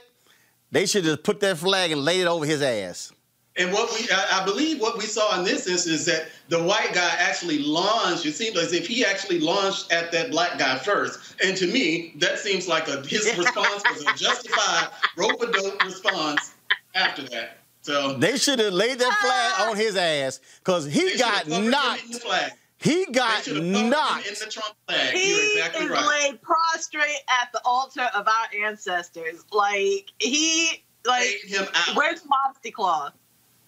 Again, Where's hey, again, Clark? He's in M- church. M- Mustafa, look, I, I am not, I'm not trying to incite violence, but what I am saying, what I am saying, Mustafa, they keep rolling up against the wrong black people. Black people, that brother in that video we showed, the brother in the convenience store, brother was saying, I ain't trying to go there. I ain't trying to go there. I ain't trying to go there. I want to mind my business. But then he said, boy, the brother, y'all, y'all remember the video? Watch the video. The brother, the brother stood there. He stood there. He was like, let me do it. Let me show DL. Let me show, let me go back to DL again. Here's DL. I want, I, I got this from DL Hughley's timeline. So I'm, I'm just trying to show y'all. The brother was like, What you gonna do? I'm gonna be calm. Me turn my back. Let me turn. Let me, let me pick up my pick up my item. I'm right there. Get your ass up there. Right there. See? The, the, Mustafa, I, I'm showing this for a reason. Black people are not trying to fight people. But your ass crossed that line, stuff gonna happen. Well, uh, you got Trump got folks believing that it is 1940, 1950, 1960 again. And that's not the reality that we are living in. You know, we are free black folks. Uh, and if you roll up on us, uh, in the words of Fridays, you got knocked the out. I, I'm just trying to tell these people stop, stop. We showed a video a few weeks ago. They in a store. Black woman trying to, she trying to be calm. White woman kept messing with her. She kept pushing. Kept, then she's called nigga. Sister said, "Call me nigga one more time." and the white woman went nigga, nigga, nigga. And then she began to pummel her ass. And then she, and then she was whooping her. I told you, don't call me that. Kelly, I, look, I'm warning. Look, don't let Trump get your ass whooped. Listen, I I am all for equal rights and left hooks. I do not care. Um, my friends will tell you I'm a very calm individual. I am not necessarily a pacifist, but you know, for all intents and purposes, let's just use that word when it comes to my demeanor and how I navigate the world because I know I have an extensive enough vocabulary to basically talk myself out of any situation that could possibly require violence. If I use all the words that I know and you still are trying to instigate something and I feel compelled to put my hands on you, I was trained not to let you come back up. So please be warned. I am not the only one who is like that. I was not taught to fight and expect the other person to get back up. The guy who was laid prostrate at the altar, that's how you're supposed to stay, as far as I'm concerned. Because if you cannot use your words or leave the situation entirely, what are you getting back up for? To do it again? I don't think so. All right, y'all. Let me go to commercial break. When we come back, we're going to talk about a uh, conservative radio talk show host in Pittsburgh who was taken off the air because she actually said, yo, y'all should shoot protesters. We'll talk with a conservative, uh, uh, uh, conservative out of Pittsburgh to give us the latest on what's happening there. That's next to Roland Martin Unfiltered. What's up? This is Aldis Hodge, and you're watching Roland Martin Unfiltered. Hey everybody, it's your girl Sherri Shepherd, and you're watching Roland Martin Unfiltered. Hey Roland. This is Tim Story, director of Shaft. You're watching Roland Martin Unfiltered. What up, y'all? This is Method Man, Mighty Wu Tang Clan. You watching Uncle Roland Martin, and the show is unfiltered. Make sure y'all tune in. Laura Ingraham, you suck. Our community comes together to support the fight against racial injustice, I want to take a second to talk about one thing we can do to ensure our voices are heard. Not tomorrow, but now. Have your voices heard in terms of what kind of future we want by taking the 2020 census today at 2020census.gov? Now, folks, let me help you out. The census is a count of everyone living in the country. It happens once every 10 years. It is mandated by the U.S. Constitution. The thing that's important is that the census informs funding, billions of dollars, how they are spent in our communities every single year. I grew up in Clinton Park in Houston, Texas, and we wanted to, we wanted new parks and roads and a senior citizen center. Well, the census helps inform all of that and where funding goes. It also determines how many seats your state will get in the U.S. House of Representatives. Young black men and young children of color are historically undercounted which means a potential loss of funding of services that helps our community. Folks, we have the power to change that. We have the power to help determine where hundreds of billions in federal funding go each year for the next 10 years. Funding that can impact our community, our neighborhoods, and our families and friends. Folks, responses are 100% confidential and can't be shared with your landlord, law enforcement, or any government agency. So please take the 2020 census today. Shape your future. Start at 2020census.gov.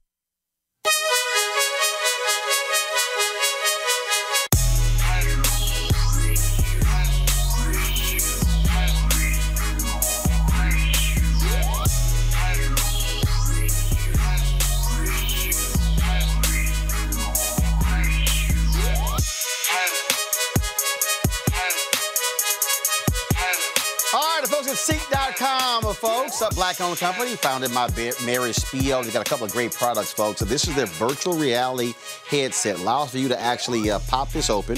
You drop your cell phone right into here, close it up, and then you're able to watch VR content right here with this headset. So actually, it's pretty cool. So you know, just put it on, and then it's, is how it looks. And so uh, what then happens? You can watch the content that's on CEEK.com, uh, and trust me, it's pretty cool when you sit here and you feel like you're actually in the room. And so you can also watch 360 degree video uh, on YouTube or uh, your own video as well. So with these headsets right here, then of course they have their 360 degree 4D headphones, uh, which are great. Uh, they have this microphone you can attach to this for gamers who want to actually uh, use this while they're also playing. That fell down there. Then you uh, then you also have that's that's the headset. Then also their Bluetooth. Looking to music. Uh, so I, I listen to it when I go walking. Uh, I love listening to it. Great bass. Again, a 360 degree travels across your head. If you want to order one or both of these, uh, or even you want to subscribe to CEEK.com, go to CEEK.com. Use the promo code right here, RMVIP2020.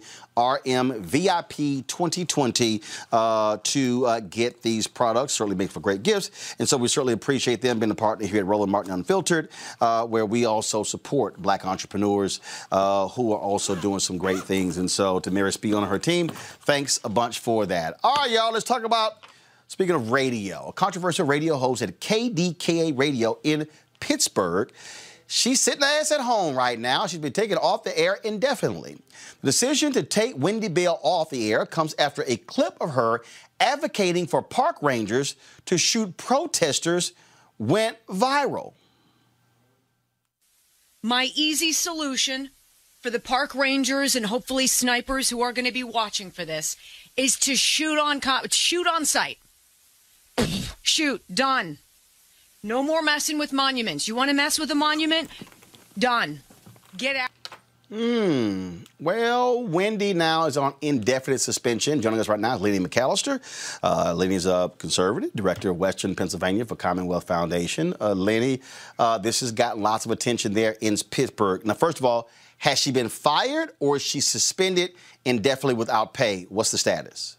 As of right now, Okay, on. suspended. They were supposed to have a protest in the KDKA studios today, but only about 15 people showed up, so that didn't go as well as her supporters would have hoped that it did go. So as of right now, from what I'm hearing, is she'll be off the air for the rest of the week. So in essence, she got Friday off. She was going to probably have Labor Day off anyway. She's probably going to be off the rest of this week, and a determination will be made after that. Uh, the, the thing that jumps out again, th- this whole notion of, wait a minute, so, so conservatives like her, they love the Second Amendment, but they don't like the First Amendment. or or due process or anything else that comes with those Bill of Rights. And the, the shocking thing about that, Roland, is I did my shows at KDK from that same microphone when I was a host on KDK not that long ago. And I know what it was like to be a conservative on a, on a station that by and large leans a little bit to the left, depending on the host. So people are trying to make this out to be conservative versus liberal. But the truth of the matter is, if you're a constitutional conservative, you believe in due process, innocent until proven guilty. Let the criminal justice system deal with any type of law breaking. Unfortunately, fascism is fascism. And what she's asking for is basically justice on sight, which is the epitome of what people are talking about with police and other type of renegade forces, judge, jury, and executioner that we've been seeing in the streets for quite some time. It plays right into that narrative. And unfortunately, people have played right past that. And they're trying to make this about whether they're taking off a Trump supporter off the air when it has nothing to do with that. Well, and again, I mean, she's saying shoot them on sight. I mean, so, yeah. I mean, this is a woman advocating for state sanctioned violence against Americans.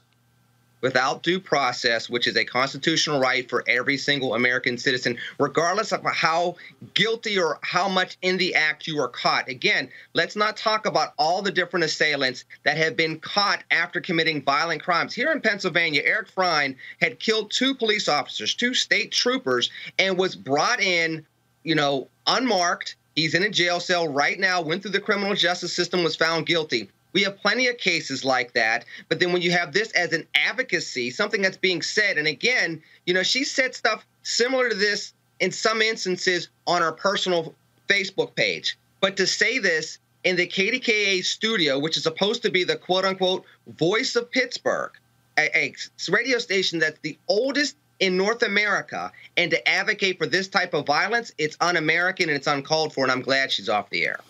Um, you have folks uh, who uh, despise protesters. We've heard this sort of language before. Uh, and again, you have this. I, it, it amazes me when I hear conservatives, especially those on Fox News and conservative radio talk show hosts, love talking about, oh, the victimization of black people.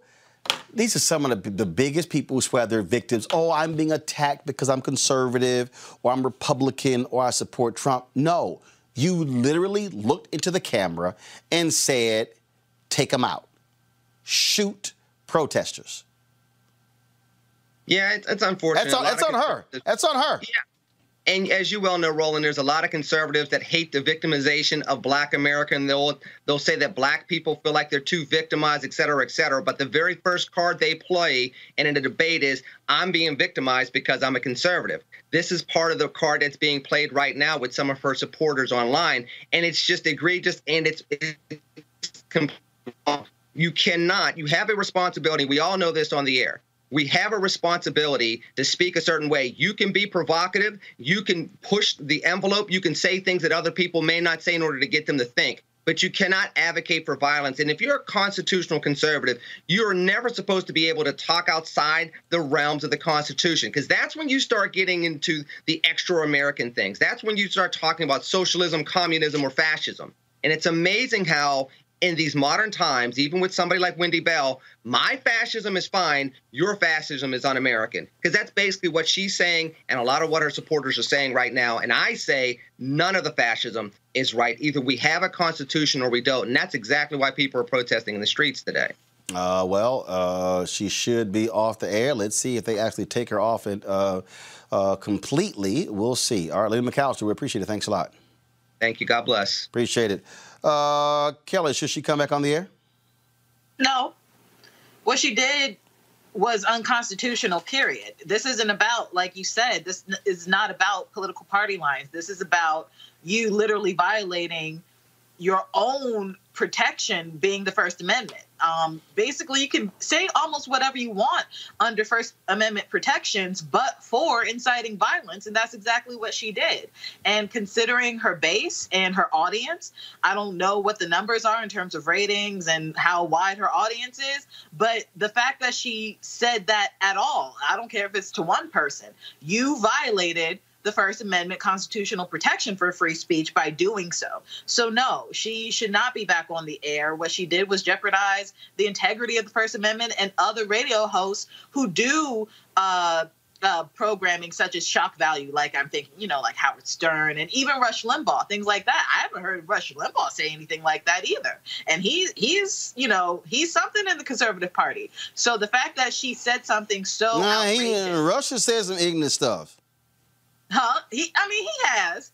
He has, but I, I personally do not recall him saying outright, you know, blatantly say, shoot some protesters. Now, if he has, I stand corrected. I mean, he, said uh, he said other stuff, but Mustafa, stay That's go. what I'm saying. Like, you can say what you want, don't incite violence. Right, Mustafa. Uh, but Must- right, Mustafa, stay or, stay or go. She has to go. But the question is, why did KDKA actually hire her when she had been fired before by WTAE? You know, Mm. they saw the things that she said and they decided to fire her. So no one did their due diligence before they hired her for KDKA. All right, um, uh, Millet, stay or go.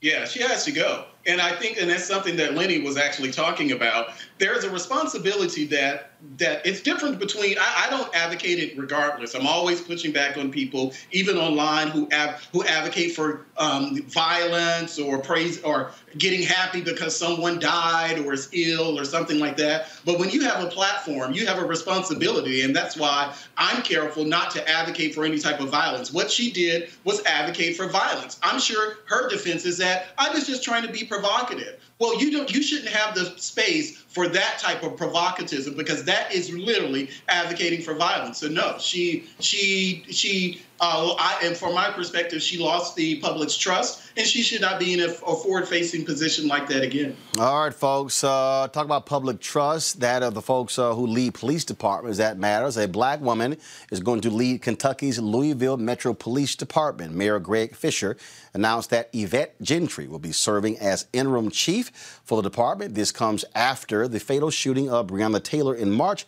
Gentry is a former Louisville Metro Police deputy chief. She retired from the force in 2014. She'll be the first woman and first and the third African American to serve as chief of the Louisville Metro Police. Speaking of other uh, actions, uh, that is this headline right here. Uh, and actually, I'm going to show the photo, folks. Uh, um, first of all, here's the headline Rochester police chief resigns after accusations of cover up in Prude case. Rochester's mayor said the police chief and the entire police command were stepping down days after the state attorney general and a grand jury will look into the death of Daniel Prude. Uh, now, uh, LaRon Singletary is the police chief there uh, in, um, um, he's the police chief who's stepping down. Yes, He's an African American. This is the police chief of Rochester, New York. Daniel Prude, of course, was the uh, mentally unstable man uh, who brother called, whose brother called the cops because uh, he was uh, acting up. They put uh, a bag over his head and they suffocated him. This took place in March, and so uh, there have been protests happening ever since then. As a result. And so that's where that's what he. Uh, so he is out, and the top command is out as well.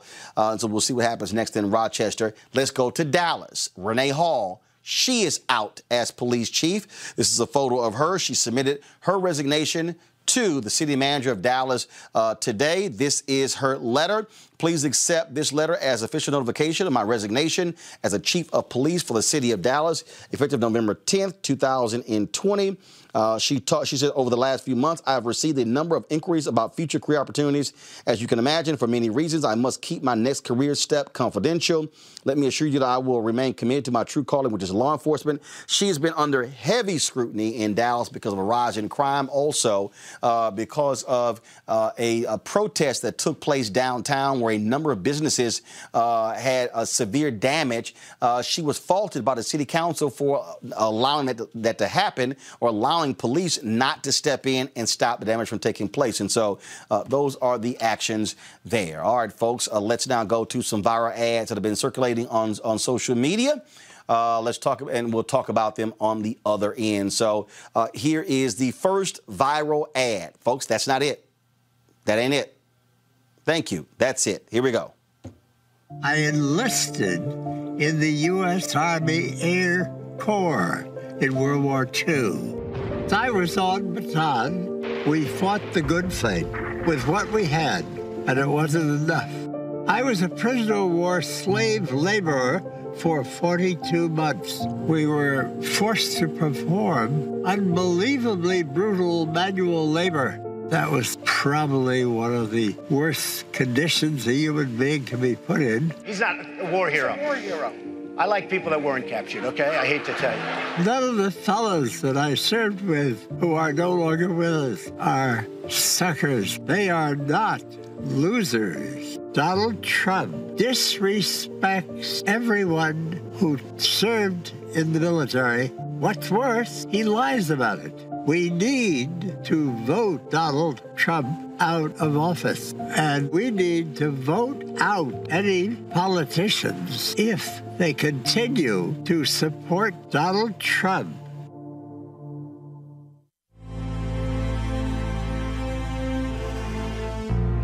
We choose to go to the moon in this decade and do the other things, not because they are easy, but because they are hard.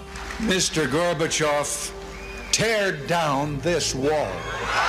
We will respond with that timeless creed that sums up the spirit of a people.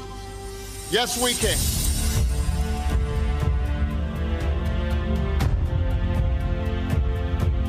Let me say I take full responsibility for my own actions and for those of my administration. Where mistakes have been made, the responsibility rests with me. The buck stops with me. The W WHO, China. The governors, the new hoax. New York should be fine. The last administration, fake news. The deep state department. Don't ask me, ask China. Your governor of Michigan. The previous administration. Obama Obamagate. The experts got it wrong. No, I don't take responsibility at all.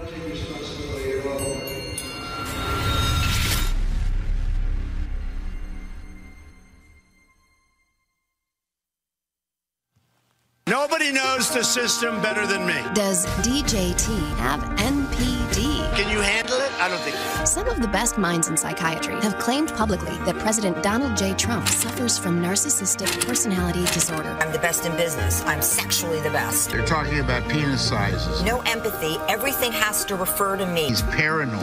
But why trust the experts when you can examine him yourself? According to the Diagnostic and Statistical Manual of Mental Disorders, those with narcissistic personality disorder exhibit the following traits an exaggerated sense of self importance, The one that matters is me. a preoccupation with fantasies of unlimited success, I've been very successful. Everybody loves me. power, I have the right to do whatever I want as president. brilliance, Putin did call me a genius. beauty, or ideal love. And when you're a star, they let you do it. You can do anything. Whatever you want. Grab them by the. The belief that they are special I am the chosen one. and should associate with only other high status people. This has been, in particular, a great friendship. Those with NPD require excessive admiration, It was the biggest standing ovation since Peyton Manning won the Super Bowl. are interpersonally exploitative. I love Mexican people. I've had thousands of Mexicans working for me. They show contemptuous behaviors, Uh, I don't know what I said. Uh, have a sense of entitlement, I'm really rich. and lack empathy. A thousand Americans are dying a day. It is what it is. So you tell me, do you think DJT has NPD?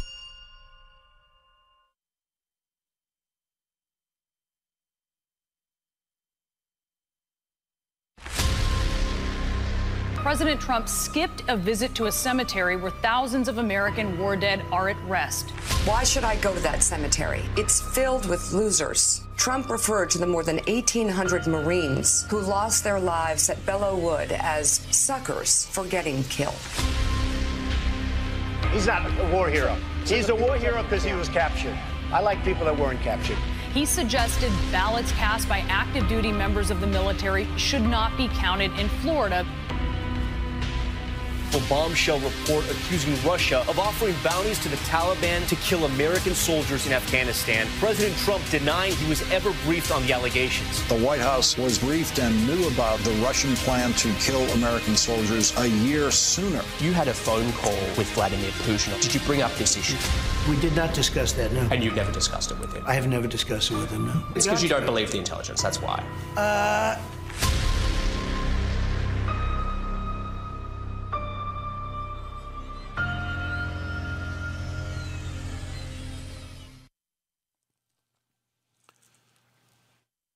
folks, 55 days until election day, November 3rd. Uh, of course, we need to make sure you want you to make sure that you are registered to vote. Uh, I got a text message uh, over the weekend from someone out of Houston who watches our show. Uh, he said, Thank God for your show. Uh, he said, uh, I was registered. I actually have uh, a registration card. Because I watch your show, I went to vote.org, checked my registration, and I wasn't registered. He said, I had gotten purged. So, folks, listen to me. Heed these warnings. Double check. We saw what happened in Georgia. We had Greg Palast on the show where they uh, where they purged, where they purged uh, more than 300,000 people in Georgia. Almost 70% of those that got purged were wrong. So please go to vote. Come on, show it, please. Go to vote.org. You can right there check your registration. You can also register to vote. You can vote by mail. You can also fill out the 2020 census form. This is important because we cannot allow ourselves to get screwed when it comes to this election. And so I need us to actually do that uh, and stay focused. Purging is real, and I want people to understand that. Uh, let me thank uh, our panel for today. Uh, Kelly, thank you so very much. Mustafa, Melik as well, thank you for being with us. Uh, we're going to keep pushing this. People, get registered, check your registration. We don't want there to be any drama.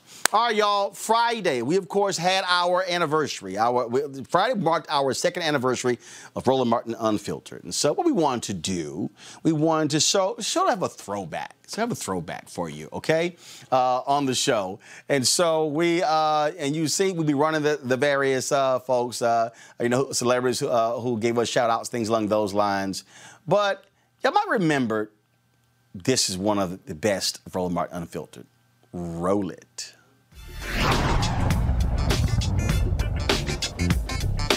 Y'all know what time it is. No charcoal grills are allowed. I'm white. I got you, bro. Illegally selling water without a permit On my property. Whoa! Hey! You don't live here. I'm uncomfortable.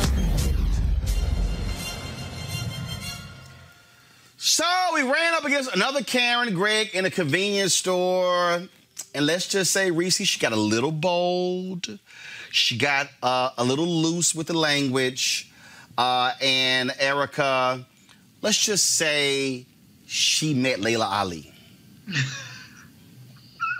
I'm not. My husband is right there with his black ass. Okay, I don't give no fucks. I don't All I said was here. excuse me. The fuck? Watch your mouth. Watch your fucking mouth. I said excuse me. Okay, I said excuse me, and you got hella room with me. You got hella room with me. All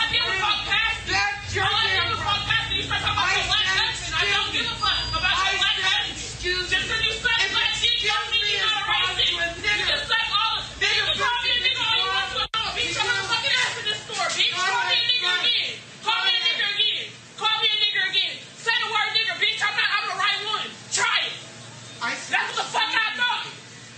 I said, "Watch your fucking mouth. Excuse me. The wrong nigger. I'm the wait, wrong nigger. I'll beat your ass in this motherfucking store. I'll beat your ass.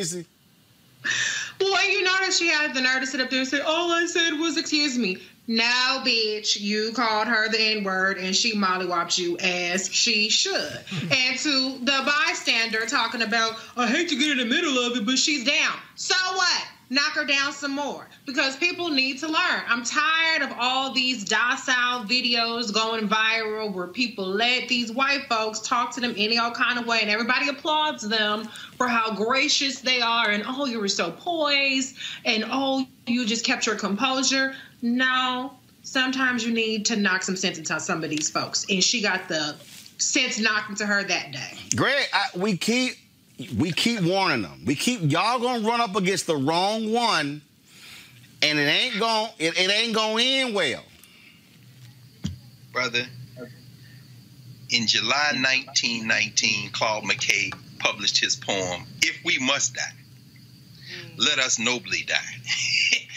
and when she says, call 911 and tell them, she's saying, you crossed the threshold where I don't even care about any consequences. Call whoever you want. And like like you said, like we've been saying now for years at this point, you've been running crazy ass white people she said the thing we always say one day you're going to roll up on the right one she said i am the right one. Right. Mean, but there's so much but there's so much going on in that video brother. I mean the ironies. Here this white woman is with a mask on. Here this sister is without a mask on.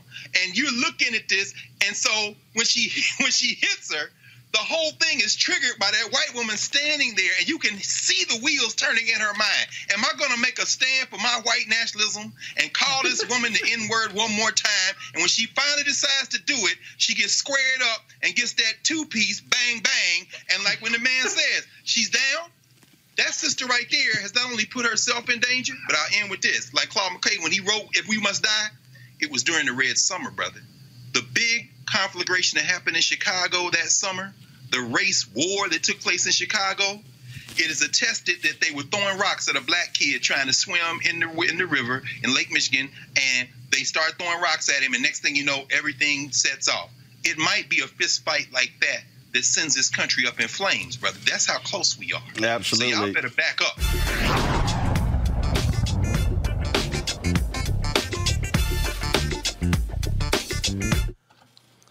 All right, shout out to Keenan White and our digital team for uh, pulling t- together uh, the best of Roland Martin Unfiltered. We're going to be showing that each and every single day this week, uh, and so we uh, looking forward to that as well. So, uh, out of all the people on the team, Keenan has actually been with me the longest. Uh, we worked together when I was when I ran the Chicago Defender, and so so we certainly appreciate all the work that he does for the show, folks. That's it. We got to go. We hope you enjoyed Roland Martin Unfiltered. We have have done uh, some great stuff. Really looking forward to uh, beginning our third year. We want to thank all of you for joining us as well. If you want to join our Bring the Funk fan club, this is what you got to do. Simply go to uh, our Cash App, dollar sign RM Unfiltered, PayPal.me forward slash R Martin Unfiltered, uh, Venmo.com is forward slash RM Unfiltered. You can also send a money order to New Vision Media, NU Vision Media Inc., 1625 K Street Northwest, Suite 400, Washington, D.C., 2006. Uh, course, our goal by the end of the year is to get 20,000 of our fans to join our Bring the Funk fan club. If you're watching us on YouTube, you can give right there as well. Uh, our goal is to get uh, folks to give 50 bucks each, comes out to $4.19 a month, 13 cents a day for you to support what we do here at Roland Martin Unfiltered. So your dollars make it possible for us to be able to build and grow, and that's what we're all about. We've had a heck of a two years, and we look forward to having a great third year. Don't forget, vote.org, uh, ticket registration, fill it out, order, get your mail-in ballot. Also, 2020census.gov, fill it out because our dollars matter as well. Folks, I shall see you tomorrow. Holla!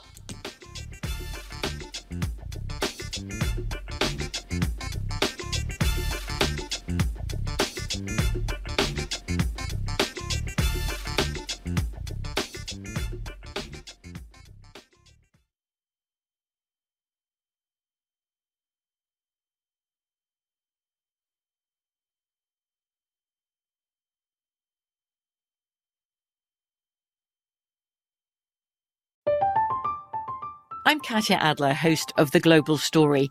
Over the last 25 years, I've covered conflicts in the Middle East, political and economic crises in Europe, drug cartels in Mexico. Now I'm covering the stories behind the news all over the world in conversation with those who break it. Join me Monday to Friday to find out what's happening, why, and what it all means. Follow The Global Story from the BBC wherever you listen to podcasts. As the number one audio company, iHeartMedia gives you access to all. Every audience, live conversations, trusted influencers, and the insights and data you need to grow. iHeartMedia is your access company. Go to iHeartResults.com for more. My simple solution to the problem was remove people from the scene and help them feel safer. In response to attacks against Asian Americans, Maddie Park raised over $250,000 to donate cab rides to the Asian community. There is so much more work to be done. We really need to come together and tackle this issue as a community. Support the Asian community. Learn how at lovehasnolabels.com. Brought to you by Love Has No Labels and the Ad Council. It's the Breakfast Club, the world's most dangerous morning show. Hey! Angela Yee is kind of like the big sister that always pokes you in the forehead. That's not how it goes? That's not how anything goes. Yemi's really like a robot. One of the best DJs ever. Believe that. Charlemagne is the wild card. And I'm about to give somebody the credit they deserve for being stupid. I know that's right. what is wrong with you? Oh. Listen to The Breakfast Club weekday mornings from 6 to 10 on 1067 The Beat. Columbus's real hip hop and R&B.